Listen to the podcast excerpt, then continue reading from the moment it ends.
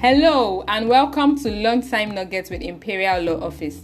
My name is Olusheye Olawale. Last week, in the first episode of this series on real estate in Nigeria and investors in Caribbean, my colleague and I spoke about important issues to bear in mind before purchasing a property in Nigeria. This week, we will be talking about the different types of land title documents. Hi, my name is Faith Abulele, and we will start by highlighting the various types of land documents. So, there are several types of land documents, and the nature of ownership of the property will determine the applicable document for such a property transaction. Yes, uh, it is important we note that these documents will make the claim of land ownership legitimate and without having to prove any other thing. Unless, of course, someone else is claiming the title to the land, and then you have to approach a court of law to determine the real owner. Yeah, so first of all, we have the Certificate of Occupancy, C of O.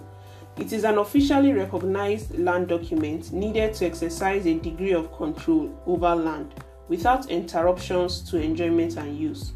The C of O is given by the state or federal government and it leases lands to the owners for 99 years.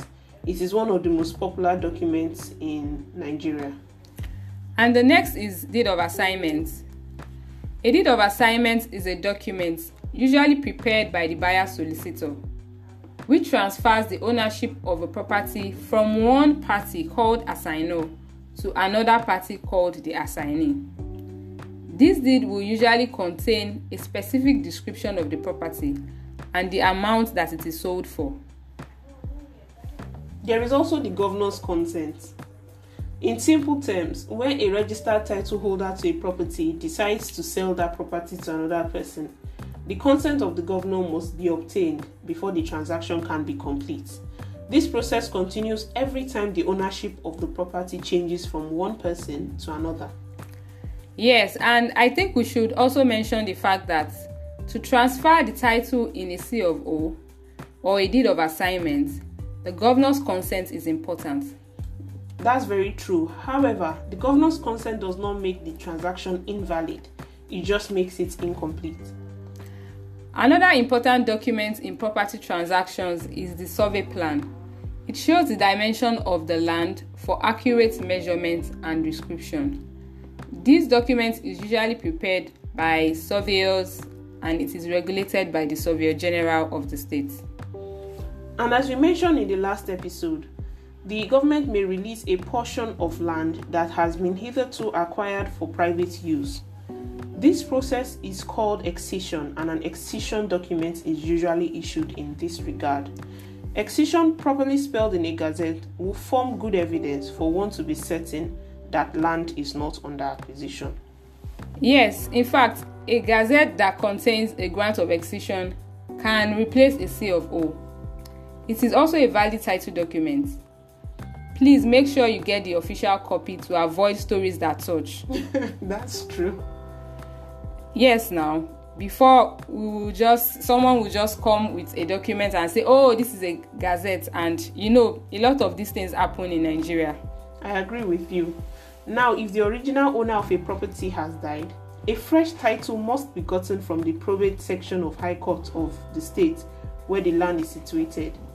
This process is achieved through a grant of probate or letters of administration.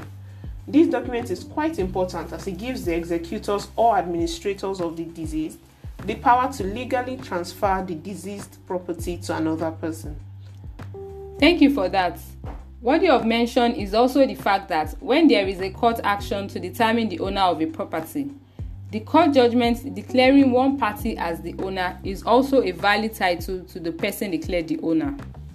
Now that we have determined the authenticity of the assignor's title through one or more of the documents mentioned above, there are various payment and post payment considerations when purchasing landed property in Nigeria. Now, let us go into what perfection of title is. Perfection of title simply means registering an interest in a property with the government. When purchasing a property in Nigeria, it is statutory for the buyer of the property to obtain proper title and to register the said property with the government. Now, this brings the question what laws govern the registration of properties? Is there a major law or are there like various laws? There is a major law governing the registration of properties in Nigeria, and this is the Land Use Act of 1978.